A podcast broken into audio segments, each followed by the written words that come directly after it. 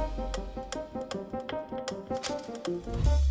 Это специальный эфир на 360. Меня зовут Екатерина Малашенко, и в ближайший час мы обсудим главные события в стране и в мире. Напомню, вы можете смотреть нас на всех наших площадках в соцсетях. Подписывайтесь и оставляйте комментарии. Самые интересные будем читать прямо здесь, в студии. Ну и давайте сразу к делу. В Клинцах в Брянской области сбили украинский беспилотник. Момент э, взрыва попал как раз э, на камеры очевидцев. Хочу вам сразу показать это видео.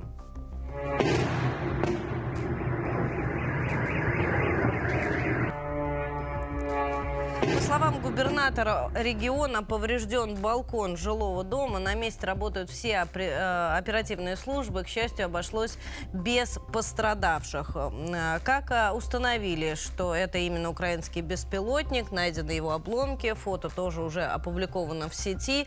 Вам его сейчас и как раз э, вывела на плазму. Это все подробности к этой минуте касательно ЧП в Брянской области. Следим за развитием событий вместе с вами. Обязательно расскажу все, что появится на лентах новостей. А теперь к данным украинских источников. Значит, украинские СМИ сообщили о взрывах на Украине, в том числе в Киеве. Зафиксированные э, хлопки и в Киевской, и в Черниговской, и в Днепропетровской областях, а также в Краматорске, Славянске и Черкассах. Около двух ночи объявили на Украине воздушную тревогу. Э, Сначала в Николаевской области, затем практически по всей стране, за исключением Сумской и Харьковской областей. В администрации Киева уже сделали выводы. Они заявили, что вооруженные силы России провели комплексный удар по разным направлениям, применяя и беспилотники, и баллистические, и крылатые ракеты. Пуски назвали исключительно плотными. Конец цитаты.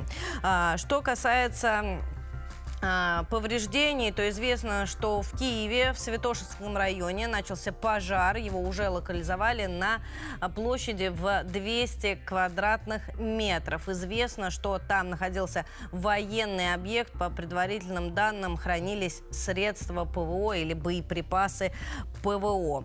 А, Тоже будем смотреть, как будут развиваться события. Что касается сообщений от наших местных властей на линии соприкосновения, то Владимир Рогов заявил, что российские войска ночью нанесли удар по тылу ВСУ в Запорожье. Хочу показать вам как раз э, его цитату, сошлемся на РИА Новости, написал Рогов в своем телеграм-канале. Поздним вечером русские воины нанесли массированный удар двумя батареями реактивной и ствольной артиллерии по крупному скоплению боевиков ВСУ в ближнем тылу противника к западу от Орехова. Здесь известно, что удар наносился конкретно по скоплению сил и средств на запорожском направлении. Я напомню, а, многие из экспертов сходятся во мнении, что именно это направление станет одним из приоритетным при киевском контрнаступлении, которое никак не начнется. Еще о достижениях наших вооруженных сил стало известно, что армия России взяла под контроль село Масютовка. Это уже Харьковская область. Сообщается, что село полностью разрушено, но именно там боевики оборудовали себе огневые позиции, взяли э, под контроль возвышенность и оттуда контролировали всю э, равнину с помощью пулеметного и артиллерийского огня. Пять бойцов переправились через реку Оскол, забросали гранатами позиции противника и затем смогли удержать до прибытия основных сил. А, Ну а теперь давайте к официальным данным Министерства обороны. Что нам заявил Игорь Коношенков, мы прямо сейчас и послушаем. Вооруженные силы Российской Федерации продолжают проведение специальной военной операции. На Купянском направлении ударами авиации и огнем артиллерии западной группировки войск поражены подразделения противника в районах населенных пунктов Берестовое и Синьковка Харьковской области. Течение ночи, благодаря слаженным действиям подразделений 138-й мотострелковой бригады, в районе населенного пункта Двуречная Харьковской области пресечены действия трех диверсионно-разведывательных групп. Потери противника за сутки на данном направлении составили до 145 украинских военнослужащих, две боевые бронированные машины, три автомобиля, две самоходные артиллерийские установки «Гвоздика», а также гаубица Д-20. На Краснолиманском направлении оперативно-тактической и армейской авиации огнем артиллерии группировки войск «Центр» нанесено поражение живой силе и техники Вооруженных сил Украины в районе населенного пункта Невская Луганской Народной Республики. Подразделениями 76-й десантно-штурмовой дивизии в районе населенного пункта Червоная Деброва Луганской Народной Республики ликвидированы две диверсионно-разведывательные группы. За сутки на данном направлении уничтожено более 75 украинских военнослужащих, две боевые бронированные машины, три пикапа, одна самоходная артиллерийская установка «Гвоздика», а также гаубица Д-30. На Донецком направлении наиболее ожесточенные бои продолжали вести штурмовые отряды на западной окраине города Артемовск, а также подразделения 4-й мотострелковой бригады в районе населенного пункта Красная Донецкой Народной Республики. Ударами оперативно-тактической и армейской авиации, огнем артиллерии южной группировки войск поражены подразделения противника в районах населенных пунктов Часов Яр и Богдановка Донецкой Народной Республики. За прошедшие сутки в данном районе авиацией совершено 7 самолетовылетов. Артиллерия группировки выполнено 72 огневые задачи. За сутки потери противника на данном направлении составили до 235 украинских военнослужащих и наемников, один танк, 4 боевые бронированные машины, 7 автомобилей, а также гаубицы Д-20, Д-30 и МСТА-Б. На Южнодонецком и Запорожском направлениях ударами авиации и огнем артиллерии группировки войск «Восток» нанесено поражение подразделениям Вооруженных сил Украины в районах населенных пунктов Водяное и Угледар Донецкой Народной Республики. Потери противника за сутки на данных направлениях составили свыше 150 украинских военнослужащих, а также 5 автомобилей. На Херсонском направлении в результате огневого поражения в течение суток уничтожено до 30 украинских военнослужащих, боевая бронированная машина, а также 4 автомобиля. Оперативно-тактическая и армейская авиация, артиллерия группировок войск Вооруженных сил Российской Федерации поражены 68 артиллерийских подразделений на огневых позициях. Живая сила и военная техника в 97 районах. В районе населенного пункта Кривая Лука Донецкой Народной Республики уничтожена радиационная станция контрбатарейной борьбы производства США. Истребительная авиация ВКС России в районах населенных пунктов Селидово и Брусовка Донецкой Народной Республики сбиты вертолеты Ми-24 и Ми-8 воздушных сил Украины.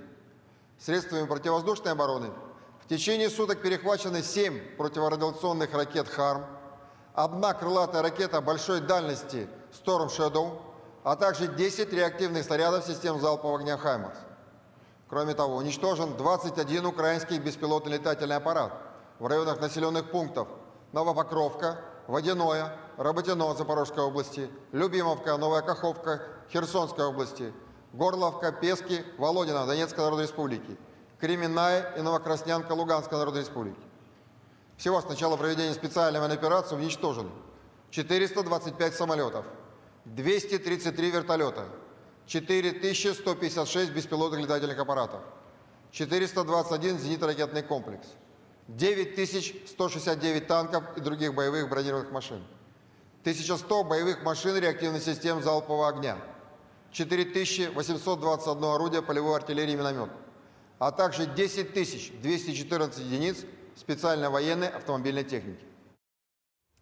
Я думаю, вы обратили внимание на заявление Коношенкова об уничтожении британской ракеты Storm Shadow. Это та самая дальнобойная ракета, о которой объявил Лондон а, не так давно, 11 мая, что они передали ее Киеву. И лететь она может на 250 километров. Именно с помощью таких ракет наносились удары накануне по Луганску. Что нам а, дал тот факт, что мы сбили эту ракету? Нам теперь известна тактика, э, которую применяют в ВСУ э, для этих ракет. Ну, смотрите, вот сама ракета.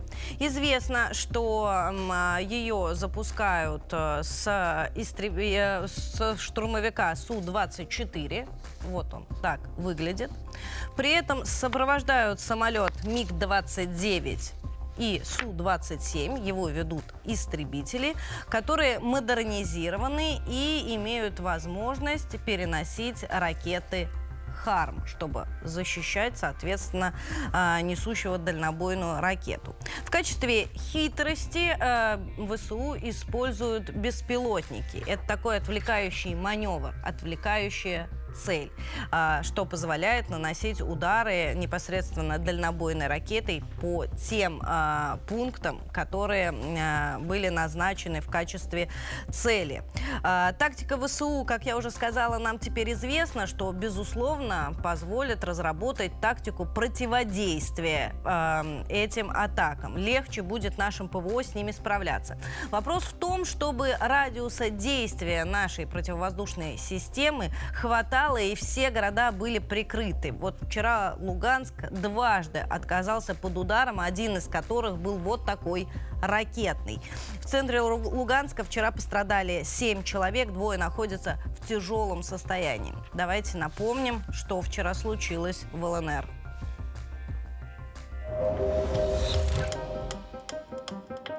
После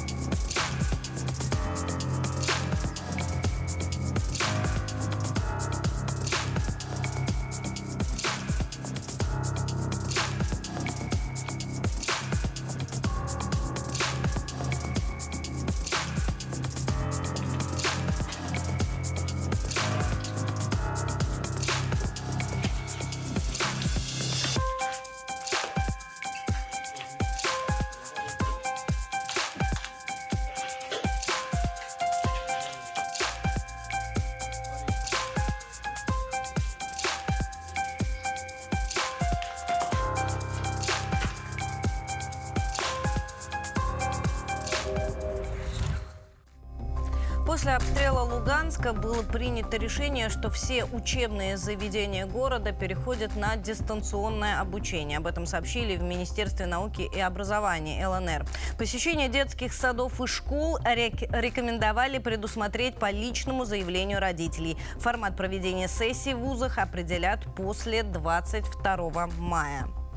Ну и э, теперь давайте обратимся, друзья, э, к экспертному мнению. Мне подсказывает аппаратное, что вот-вот с нами на связи будет наш первый сегодняшний эксперт Роман Олегович Насонов, эксперт по безопасности, член Координационного совета Росгвардии, ветеран боевых действий, кавалер Ордена Мужества. Роман Олегович, здравствуйте, рад приветствовать вас в эфире. Добрый день, Екатерина. Роман Олегович, я, конечно, не специалист, но мы попытались разложить и проанализировать тактику вооруженных сил Украины в плане применения Storm Shadow. И правда ли, что то, что мы знаем, позволит нам э, умело и успешно противодействовать этой тактике? Э, знаем мы, что в составе поставки есть 200 ракет, 200 ракет, которые максимально э, имеют заявленную дальность до 560 километров, но большая часть из них имеет дальность до 250 километров. Э, данная глубина поражения российских территорий в настоящее время реализуется только по Э, бывшим э, республикам ДНР, ЛНР. Больше всего ЛНР. Значит, э, целью данных действий является угроза, напоминание о своей агрессивности и попытка посеять хаос, панику в рядах мирного населения крупного города крупного города. Если говорить о тактике, которая в этой ситуации возникла, она нами э, легко изучена, предполагает внимательное отслеживание э, взлет э, самолета э, с группой прикрытия, имеет возможность поражения этого самолета нашими э, средствами дальнобойного ПВО, это С-300, С-400, причем не только ракету, но и самолет с этой ракетой. В дальнейшем мы тщательно следим за фактом пуска, предполагаем, мы отслеживаем траекторию полета и при производстве петли э, перед применением данной ракеты значит, э, район прикрытия средствами ПВО средней и меньшей дальности тоже весьма эффектно, эффективно готов поразить э, данную ракету. Значит, нам просто не хватает этих э, систем ПВО, если в Луганск все-таки ракета прилетела? Вы знаете, мы к этому не готовы были на этом отрезке времени, потому что вот сейчас степень э, поражения значительно выросла, и мы уже э, подтверждаем факт сбития одной из этих ракет. Как только мы удачно собьем один или два э, самолета, поверьте, значит, испуг, испуг э, по применению данного вида вооружения значительно вырастет. Плюс, на всякий случай напоминаю, что мы уже достаточно эффективно поразили склад э, с рядом предыдущих поставок э, импортных боеприпасов, поэтому это все тоже где-то складируется, приблизительно место складирования нам понято, и я предполагаю, что или наши разведывательные подразделения, или Э, возможность э, контроля военно-космическими э, силами или артиллерийскими подразделениями, мы данную задачу тоже наверняка предполагаем выполнить. Роман Олегович, я еще хотела спросить вас о ЧП в Клинцах. А сегодня там сбит беспилотник, и есть вот уточнение, что это беспилотник самолетного типа. Можете нам пояснить, что это такое? Это беспилотник, которого, который отличается значительно большим э, размером, большим размером. Отсюда у него и возросшие характеристики. То есть он может лететь на значительно большее расстояние, зачастую до 1000-1500 километров, а также может нести достаточно солидную бомбовую нагрузку. А что это Несколько... может быть за бомбовая нагрузка, ну, в тротиловом, например, эквиваленте? Ну, 150-200 килограмм, это весьма солидно. А какая цель была, как по-вашему, запустить его в Клинцы? Вот еще даже нет э, информации, какой там был боезапас, э, что он нес этот беспилотник. Да вы знаете, я думаю, он мог ничего как бы нести. Э, во-первых, они могли прощупывать нашу систему ПВО. Почему? Потому что э, данный вид беспилотника работает на других высотах. То есть они прощупывали э, наше эшелонирование ПВО. Это э, задача любого пуска беспилотника. Это как бы это первое, да. Ну, вы знаете, вот э, не удалось не удалось. Значит, э, степень э, э, боеготовности нашего ПВО в данной ситуации равна 100. Мы сбили.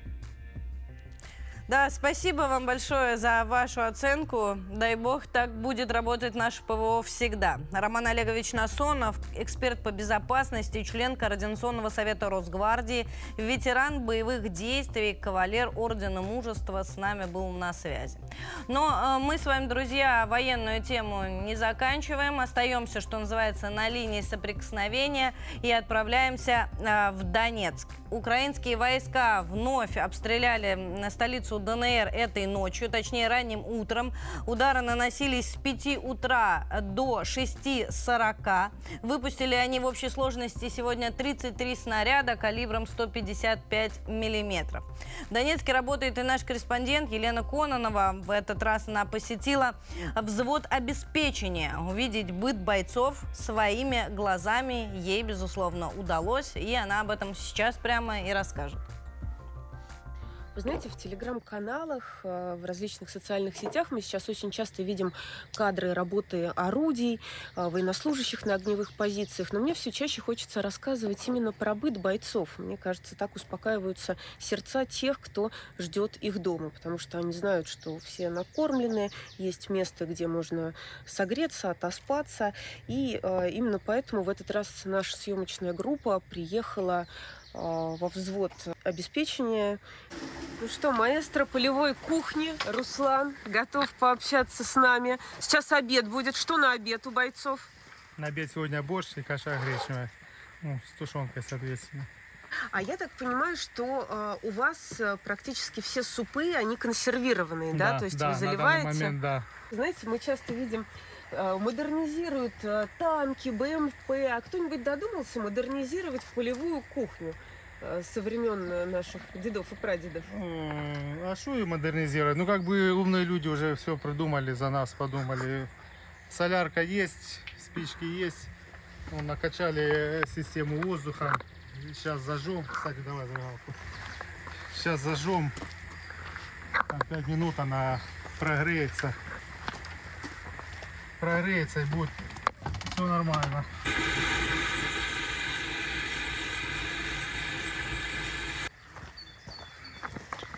Ну что, посмотрим, как выглядит армейский суп.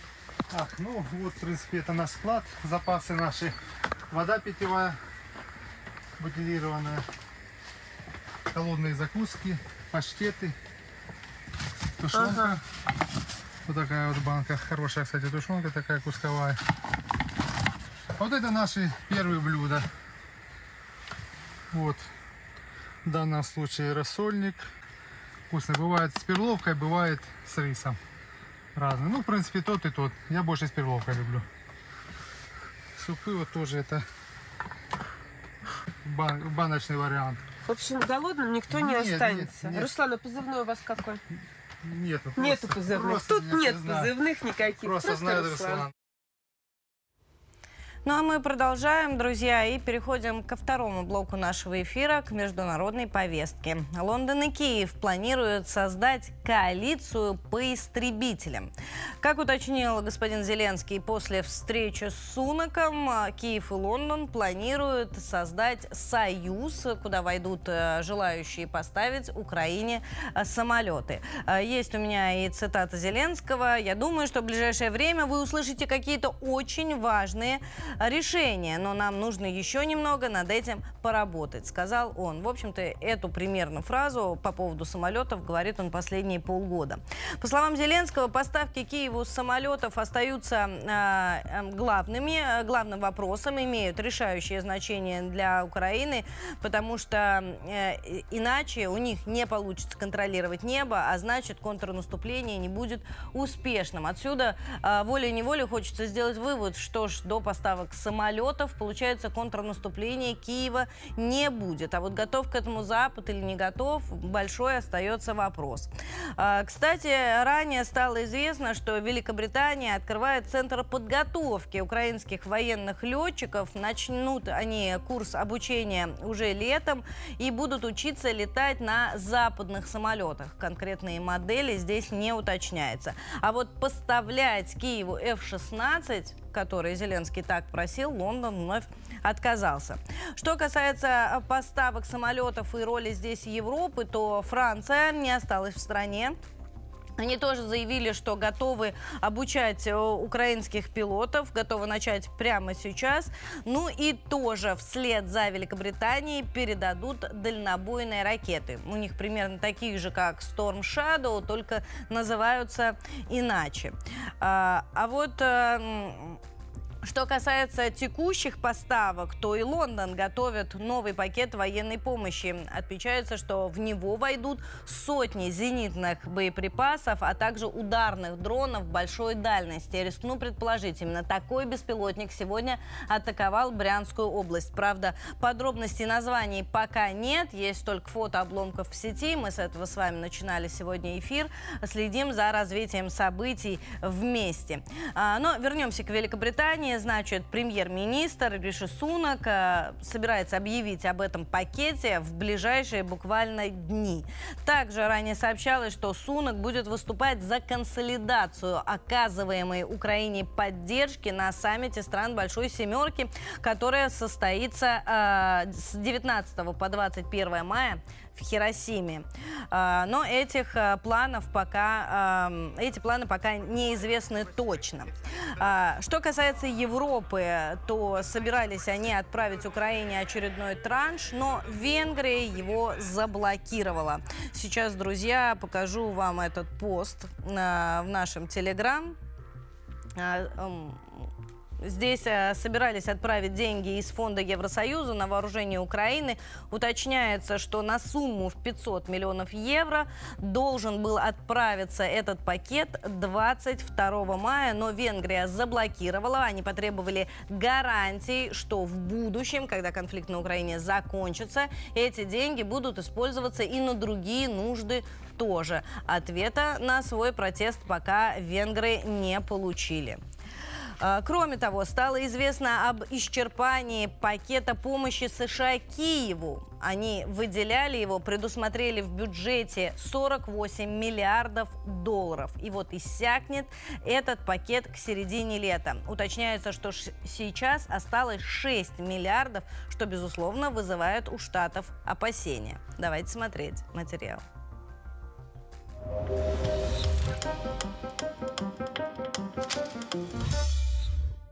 Пакет помощи США Киеву на 48 миллиардов долларов почти исчерпан, пишет политику. Закончиться может уже к середине лета. Осталось около 6 миллиардов долларов. Конгресс одобрил его в декабре прошлого года. Белый дом обсуждает новый пакет помощи. Предложение сделают на фоне дебатов о потолке госдолга США. Новый транш может вызвать недовольство со стороны части республиканцев. Они хотят сократить расходы на Украину. Темпы поставок вооружения могут разочаровать Киев, считает издание. Президент Украины Владимир Зеленский заявляет, бронемашины поступают только партиями, а никогда это необходимо. А командующие силами НАТО в Европе Кристофер Кавали передали уже 98% запрошенной техники. Тем временем из Европы Зеленский вернулся с новыми пакетами военной помощи. После встречи с президентом Украины лидер Франции сообщил, страна не поставляет Киеву оружие, которое может дотянуться до территории России. А еще Париж не берет на себя обязательство поставлять самолеты. Речь только о ракетах и обучении военных. По мнению Макрона, Москва потерпела геополитическое поражение в конфликте на Украине, но конфронтации с ней нужно избегать. Кроме того, Россия превращается в вассальное государство Китая. В Кремле отреагировали. Наши отношения с Китаем, с Китайской Народной Республикой, носят характер стратегического особенного партнерства. И это не связано с какой-то зависимостью кого-то. Партнерство между Москвой и Пекином не дает покоя Парижу, но Западу придется смириться с реальностью крепких равноправных отношений между странами, считают в МИДе. А словами о поражении Макрон выдает желаемое за действительное. Чем чаще мы слышим такие молитвенные заклинания, тем становится яснее, что под давлением действительности политические элиты европейских стран перешли от агитационной обработки собственных граждан к убеждению самих себя в правильности принятого ими конфронтационного курса на разрушение основ региональной и международной безопасности. Что касается решений Пентагона, то стало известно, что 31 танк «Абрамс» они уже отправили в Германию для того, чтобы учить украинских военных. Отмечается, что применяться эти машины будут исключительно для тренировок, но некоторые образцы попадут и на линию соприкосновения, чтобы боевики смогли, собственно, узнать об их возможностях. Ну а к нашему эфиру успел присоединиться мой коллега Гея Саралидзе. Я рада тебя приветствовать. Здравствуйте, всех приветствую. Гия, стало известно, что вот эти самые Абрамс, а, ну, те самые танки, которые должны принимать участие в боевых действиях, а, появятся на линии соприкосновения а, осенью. Ну, быстрее и быстрее они все стараются сроки сокращать, но, правда, отправят предыдущую модель. Как ты думаешь, это последняя такая дорогая поставка или будут новые и вот будет больше, чем 48 миллиардов? Мои предположения – во-первых, очень многое будет э, зависеть, как будут развиваться события э, к осени следующего года. Надо сказать, э, что будут выборы Поэтому вот как внутриамериканская политика будет развиваться, от этого, конечно, очень многое будет зависеть. Но сейчас выделять деньги на Украину становится все тяжелее и тяжелее. Ну вот материал уже наши зрители увидели. Это действительно э, очень интересная статья в «Политика», э, которая рассказывает о том, что осталось 6 миллиардов из 48. Э, вот вообще рассчитывали, что этих денег хватит как раз до как минимум Нового года да, до конца года. Но просчитались, и похоже, что уже там к июню, к концу июня уже этих денег не будет. Потому что э, американцы очень много выделили, собственно, под, под этот контрнаступ, как его называют, э, и выгребли все, что могли.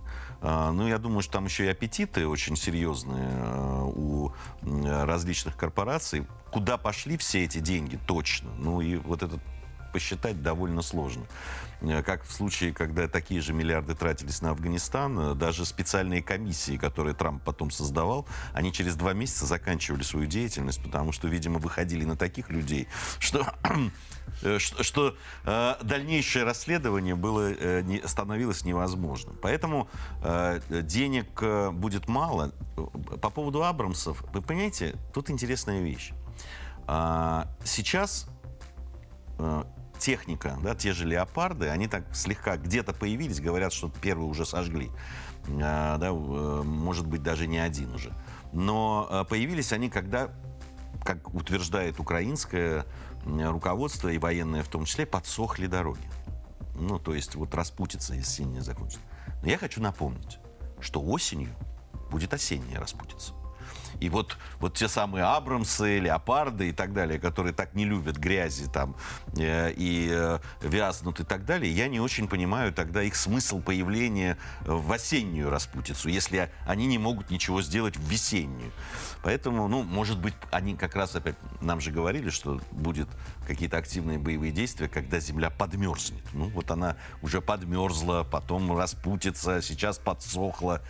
Э, думаю, что все это игрища, конечно, такие, в том числе и киевского руководства, и эти все выезжи и так далее. Речь идет о том, что сейчас по полной программе из-за того, что э, заканчиваются деньги у Соединенных Штатов Америки, и Конгресс, скорее всего, не даст, тем более у них сейчас вот этим с потолком долго, э, бодяга и так далее, сейчас вот явно не до Украины с точки зрения денег. Поэтому активизировались главные э, союзники и дублеры Соединенных Штатов Америки, британцы.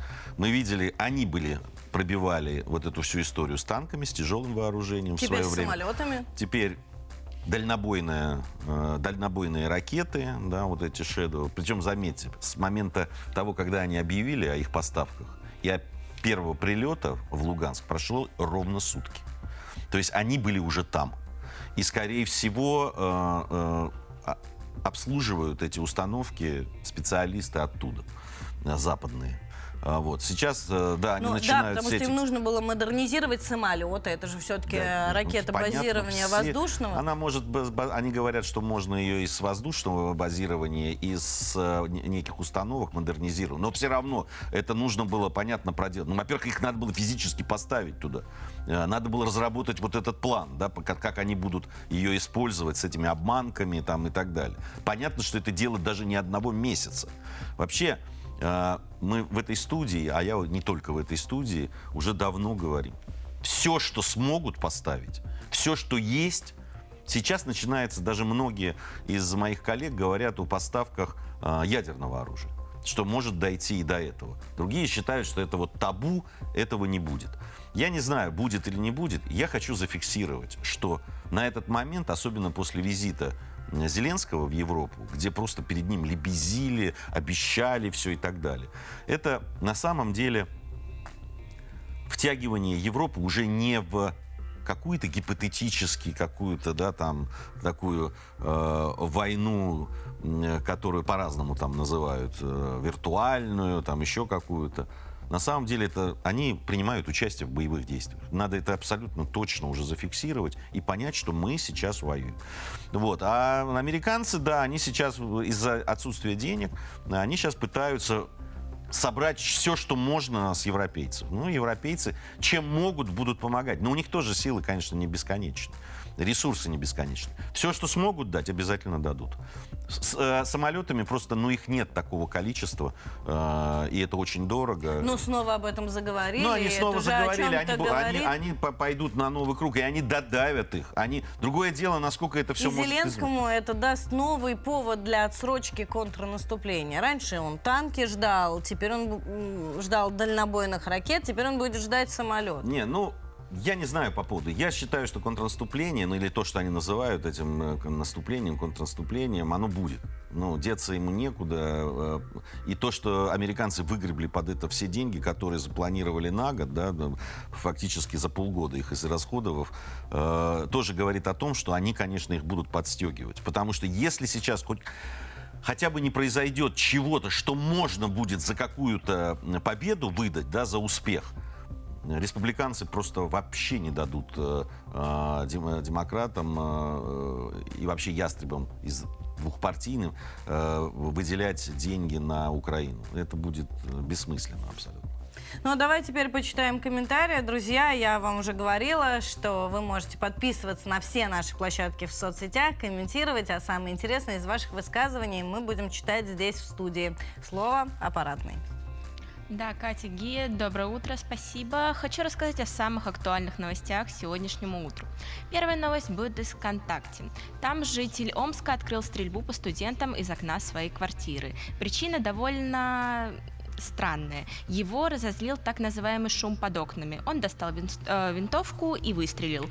Пуля попала 17-летнему парню в лицо. Госпитализация ему, к счастью, не понадобилась. А вот полицейские сразу же отобрали у стрелявшего оружие и, соответственно, его задержали.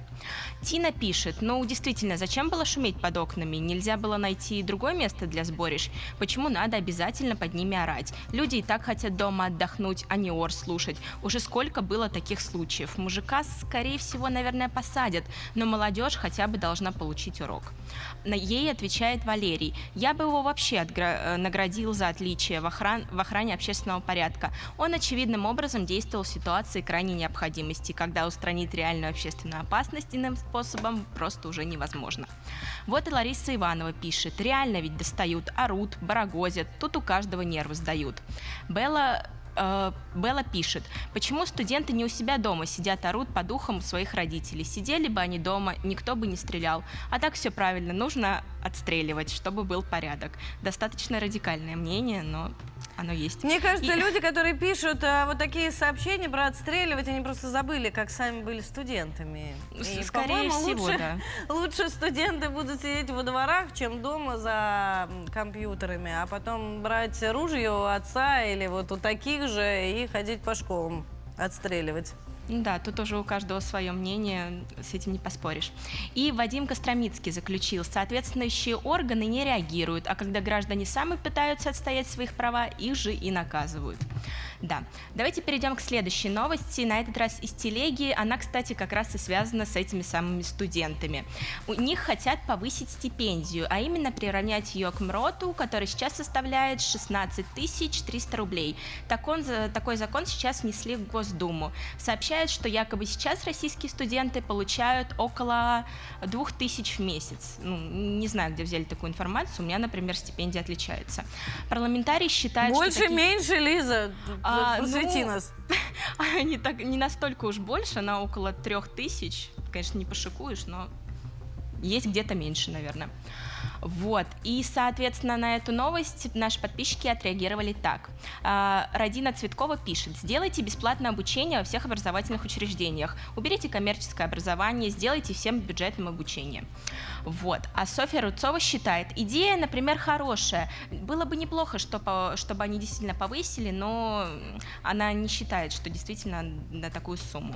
А вот Наталья Смирнова считает, что это действительно должно помочь родителям.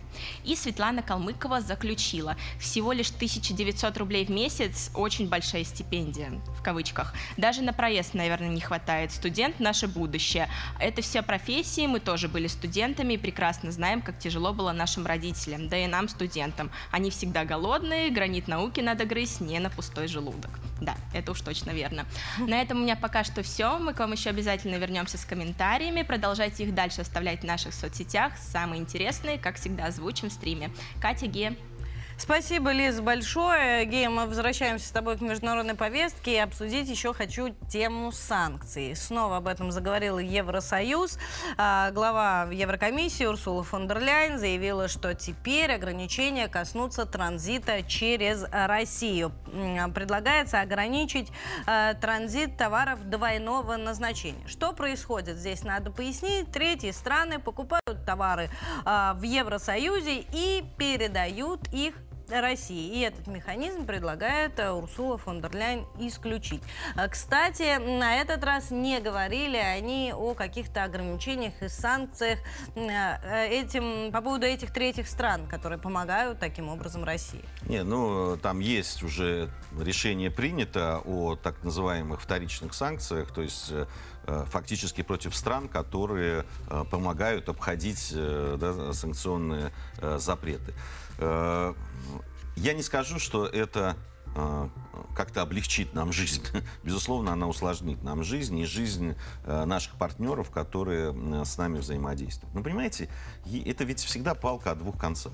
Ну вот сейчас э, Барель э, перед встречей э, с индийским коллегой сказал о том, что э, будет, пойдет речь о том, что Евросоюз будет ограничивать поставку нефтепродуктов, э, которые производит Индия из российской нефти. Ну, во-первых, хочу э, понять, э, как они будут отделять нефтепродукты, которые произведены из российской э, нефти или не из российской нефти. Ну, достаточно тяжело это сделать. Вот. То есть это просто речь идет об ограничении для Индии. Как вы думаете, это понравится Индии? А э, никаких интересов э, ЕС в Индии, в этой стране, которая развивается, там нету. А, а сейчас э, документ, который собирается ЕС принять по поводу своих взаимоотношений с Китаем который ставит фактически э, торговые отношения с Китаем одним из главных партнеров Евросоюза. Я напомню, там просто 600 миллиардов или 700 миллиардов оборот. Э, значит, который ставит, э, это решение будет поставлено э, в зависимости от политических каких-то решений. То есть они, называя это там э, как-то то есть называется вот это, этот документ у них, что типа как бы вот эти торговые отношения обезопасить их, на самом деле они ставят на этом жирный крест. Как, отре, как отре, а, отреагирует Индия, как отре, отреагирует Китай на все это? Евросоюз себя убивает. Но пока они привыкли, что вот как они себя поставили, так мир под их дудку и пляж. Не-не-не, подождите. Евросоюз Ничего, он что он вообще поставил? Соединенные Штаты Америки чего-то там поставили, да. А Евросоюз? Они что, выиграли от того, что перерезали э, э, дешевые энергоносители российские от И, кстати, хотят запретить их восстанавливать. Запретить, э, подорвать, не знаю, все, сделать все, что угодно. Они пошли на преступление фактически. Кто-то взорвал, а кто-то покрывал и покрывает это преступление, которое против них же было совершено. Поэтому на каком месте? Кто, кто кого поставил на место? Какое это Но место? если в этом случае Европа, что называется, прогнулась под Штаты, прогнется и в случае с Китаем. Не, они обязательно прогнутся. Ну, э, они, никто им не может запретить самоубийца об стенку. Ну, никто. Они будут это делать, э, пускай делают. Дело в том, что вот это вот э, выступление очень э, мощное, надо сказать, э, Барреля, где он фактически, не фактически, а дословно процитировал э, Геббельса о том, что нам сейчас... Я, конечно, люблю масло, но вот сейчас пришло время, когда главное пушки, а не масло. И придется от масла-то бы отказаться. Это ровно повторение то, что говорил Геббельс в 30-х годах. Пушки вместо масла. Масло потом, когда победим и отнимем у кого-нибудь. Ровно то же самое говорит Барель. Он говорит европейцам, господа, Время сложное. Масла будет меньше, пушек будет больше. Надо решить, во-первых, проблему с Россией. Вот решим, тогда и масло прибавится, потому что какое-то время будем грабить. То, что никак не могли в течение тысячелетия там, э, добиться этого, уничтожить эту большую непонятную им страну. Програбить. Хочу вернуться к санкциям. Под санкциями может оказаться и Грузия. Тебе эта тема э, близка как никогда. И причиной тому станет э, или может стать возобновление авиасообщения между Значит, Россией и Грузией. Возобновление – это уже факт. Да, Уже- потому что сегодня уже Азимутов продаются уже билеты на заявил. да билеты на первые рейсы на два дня, которые выставили, были проданы за полтора часа. Они сразу разошлись. Э, э, Уже сейчас будет еще э, добавится к Азимуту, добавится грузинская авиакомпания Эрзен, э, э, грузинские авиалинии, которая тоже будет летать по этим самым. Потом будет расширено. Сейчас пока только Москва-Тбилиси рейсы. Будут еще рейсы Москва-Батуми и Москва-Кутаиси. А, пока мы еще расписание с тобой не, не составили, хочу к сегодняшней новости. Тбилиси против, там люди вышли а, Вот. на акцию протеста. Сейчас Ну, скажу, что она была очень условная. Я- Гея, не я беги когда- Я вперед когда в паровоза. анонсе увидел Грузия против, э, значит, восстановления авиасообщения, я очень люблю нашу э, э, э, э, компанию. И, наш- Формулировку. и- и своих коллег. Я понимаю, что они таким образом привлекают, но это не совсем правильно отражает то, что происходит. Да, действительно, протесты не были масштабными, но тем не менее присутствующие держали в руках плакаты с призывом к руководству страны отказаться от всего русского. Эти кадры вы как раз сейчас можете видеть на своих экранах. Вместе с одним из требований митингующих было ввести ограничения на въезд россиян в Грузию. Но а, здесь и о масштабах стоит сказать. Прилегающий к парламенту проспект Руска- Руставели перекрывать не пришлось из-за как раз небольшого количества собравшихся и их, ну так скажем, спокойного Слушайте, поведения. э, э, В Грузии огромное количество э, всяких НКО, которые живут напрямую от э, подачек э, с, из западных различных фондов. То есть они профинансировали, и люди Ну, ну, пришли. Безусловно. Ну, во-первых, это молодые люди, бездельники в основном, ну, вот, э, ко- которые, ну, во-первых, с одной стороны, мозги, конечно, промыты по все. Я там смотрел эти опросы, когда, ну, у людей спрашивают, хорошо ли, что отменили визы, восстанавливают авиасообщение. И в основном люди говорят, да, конечно, ну, замечательно, вот у меня там родственники, там и так далее. Ну, и там э, э, два или три там молодых человека, некоторые из них, по-моему, еще до 18 лет нету. Они, значит, надувая щеки, явно, значит, э, набравшись вот этих фраз откуда-то из телевидения там или еще откуда-то, они говорили, я категорически против. Категорически. Потому что Евросоюз не примет нас в члены ЕС. Если будут летать самолеты в, значит, в Тбилиси из Москвы и отменят визу грузинам, которые теперь могут приехать в Россию просто по, э, э, ну, по паспорту иностранному гражданина Грузии. Но, понимаете, это сама формулировка. Понимаете, за то, что между двумя странами я напомню, что в, в России живет около миллиона этнических грузин. Ну, не только граждан, но и таких, как я, граждан России, но которые имеют связи с Грузией. Да, у меня родители пожилые живут в Тбилиси. Есть, значит, какие-то друзья, родственники и так далее. То есть для того, чтобы э, им прилететь ко мне, им надо было очень сложно получать, тем более нет дипломатических отношений, им надо было получать визу для того, чтобы прилететь. То есть я здесь должен был оформить приглашение, отослать и так далее. Но это целое э, дело.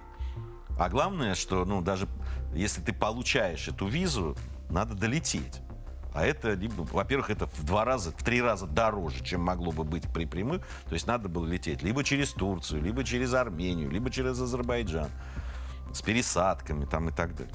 Объясните мне, какое это абсолютно гуманитарная вещь, а могли бы люди прилететь, э, чтобы лечиться, учиться там и так далее. Почему эта гуманитарная вещь превращается в объект э, санкций? Но они в этом увидели какой-то, вероятно, хитрый путинский ход. Подождите, слушайте, вы вам сказали, да, вот я, я, допустим, Кате говорю, в принципе, можешь приходить ко мне в гости, ну, если захочешь. Да, но Ты приходит кто-то и говорит, если к Да, нему ты пойдешь... не смотри, мы тебя уволим с работы, потому что ты общаешься с иноагентом. Слушайте, ты захочешь прийти, придешь. Не захочешь, не придешь. Я просто говорю, я буду рад тебя видеть. А там, как знаешь. Объясните мне, что здесь, а против чего здесь протестовать. Поверьте, 70%, там 60 с лишним, против вообще Грузии. По оценкам западных социологических служб. Около 70% грузин против введения любых санкций против России. Любых. Но почему Путин снимает запрет именно сейчас? Слушайте, Грузия проявила себя разумным государством, руководство Грузии. Оно не втянулось в санкционную политику оно очень риторически, очень держит себя в руках, нет никаких вот этих вот провокационных каких-то выступлений и так далее. А, значит, э, товарооборот увеличился в несколько раз. А, в, Грузия не стала поставлять оружие Украине, в том числе системы ПВО, которые Грузия когда-то купила у Украины и которые требовали обратно значит, отдать она не, не Они все время громкогласно заявляют о том, при том, что давление невероятное. Послица США, которая там в Тбилиси сидит, она просто э, каждый день обменивается э, значит, угрозами, там, всякими ругательствами с э, действующими там, премьер-министром, с правящей партии и так далее. Это маленькая страна, которая, понятно, имеет очень сложные отношения с Россией, не имеет дипломатических отношений. Она по сравнению со всей, с той же Молдавией, например, ведет себя абсолютно адекватно. Я не скажу, это не отменяет всех проблем между двумя странами. Это не отменяет краеугольного камня в взаимоотношениях, которые их испортило и сейчас портит. И пока как это обойти этот камень, никто не знает. Это при Абхазии и Южной Осетии. Э, это вопрос, который практически сейчас нерешаемый. Но в остальном да, адекватно ведет себя. Почему? Не открыть это сообщение прямое. Но Запад очень против, очень против. А, они видят в этом и тот самый хитрый путинский ход, и вселенские заговоры, и что угодно. Я, кстати, хочу к теме Соединенных Штатов перейти. Ты уже упомянул сегодня Трампа, и я хочу предложить вам посмотреть этот материал как раз про историю о сговоре Трампа с Россией, о том, как сфабриковала ее а, Хиллари Клинтон. Гия, спасибо тебе большое за участие в нашем Спасибо. эфире. А мы к истории Трампа.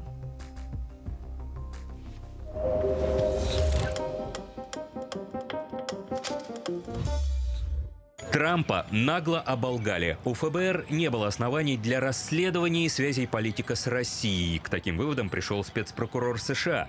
Проверка заняла 4 года. Долгожданный отчет Дарема вышел на 300 страницах. В документе подробный рассказ о плане команды Хиллари Клинтон по очернению политического оппонента, на тот момент главного конкурента в президентской гонке. По сути, штаб Клинтон сфабриковал дело против Трампа. История о русском следе оказалась фальшивкой. По мнению спецпрокурора, ФБР знала, что нет никаких доказательств сговора между бывшим президентом США и Москвой. По мнению Дарема, бюро опиралось на неподтвержденные разведданные, а в ходе самой проверки слишком сильно полагалось на сведения оппонентов Трампа. Политик уже прокомментировал результаты расследования. После тщательной проверки спецпрокурор Джон Даром пришел к заключению, что ФБР никогда не следовало начинать расследование «Трамп-Россия». Иными словами, американское общество обманули, как и обманывают прямо сейчас те, кто не хочет видеть величие Америки. К своему докладу спецпрокурор добавил секретное приложение. По словам министра юстиции США, речь о документе на 29 страницах. Его направят к главам профильных комитетов Американского Конгресса. В деталях громкого дела разберутся Сенат и Палата представителей. После публикации отчета Дарема ФБР заявило, что с момента описываемых в документе событий скорректировала работу ведомства. Если бы реформы провели раньше, ошибки можно было бы предотвратить, отметили в бюро. Политические оппоненты Трампа взялись за него после поражения в 2016 году. Скандалист и любимец публики пришел к власти, оставив штаб Клинтон за порогом Белого дома. Проигрыш восприняли как личную обиду и сходу придумали историю о вмешательстве России в американские выборы.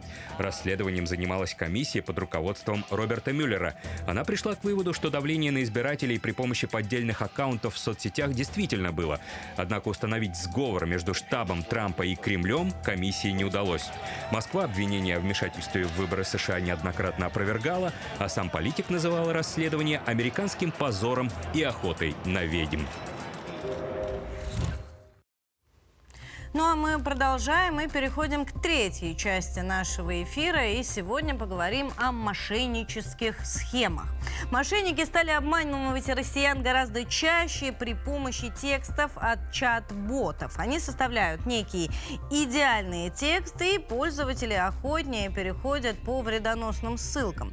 С помощью чат-ботов хакеры научились распространять как вирусы, шифровальщики, так и плагины для браузера, способные похищать получать личные данные и даже данные банковских карт. Поэтому в целях безопасности лучше не сохранять такие данные в памяти своих браузеров. А мы, кстати, с вами многие этим грешим.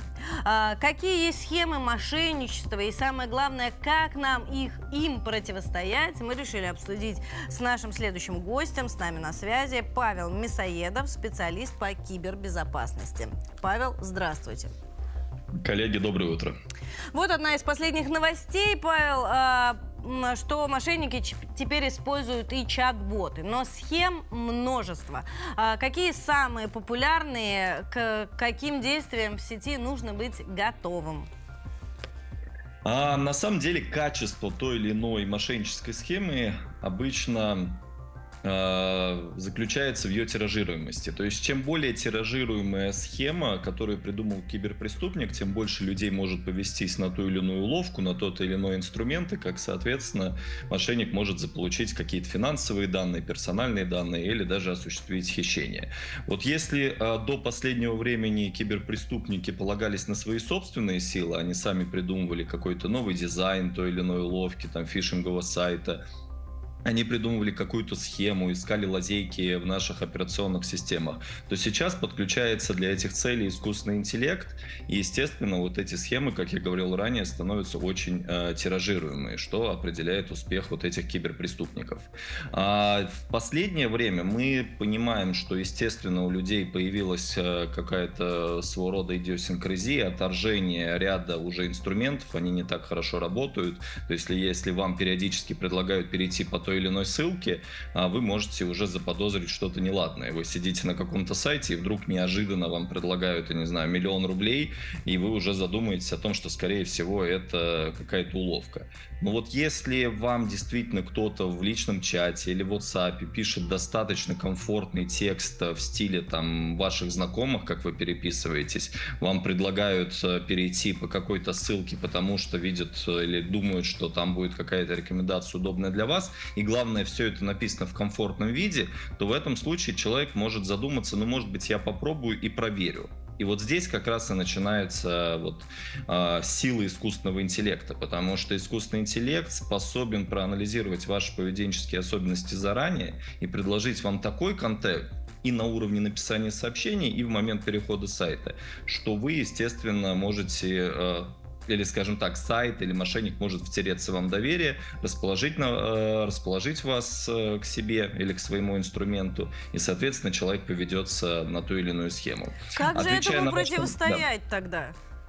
Да, ну вот, наверное, чтобы объяснить, как этому противостоять, я отвечу, наверное, на конкретный ваш вопрос, какие существуют сейчас механизмы, что человек может увидеть, чему он должен быть готов. Первое, все равно остаются фишинговые сайты, то есть сайты, которые похожи на что-то уже знакомое вам, в которых немножко изменен адрес в строке остаются так называемые спуфинговые механизмы, когда вам на электронную почту или а, к вам в ваш мессенджер приходит сообщение с каким-то файлом, который тоже правильно озаглавлен, особенно если вы до этого что-то подобное искали.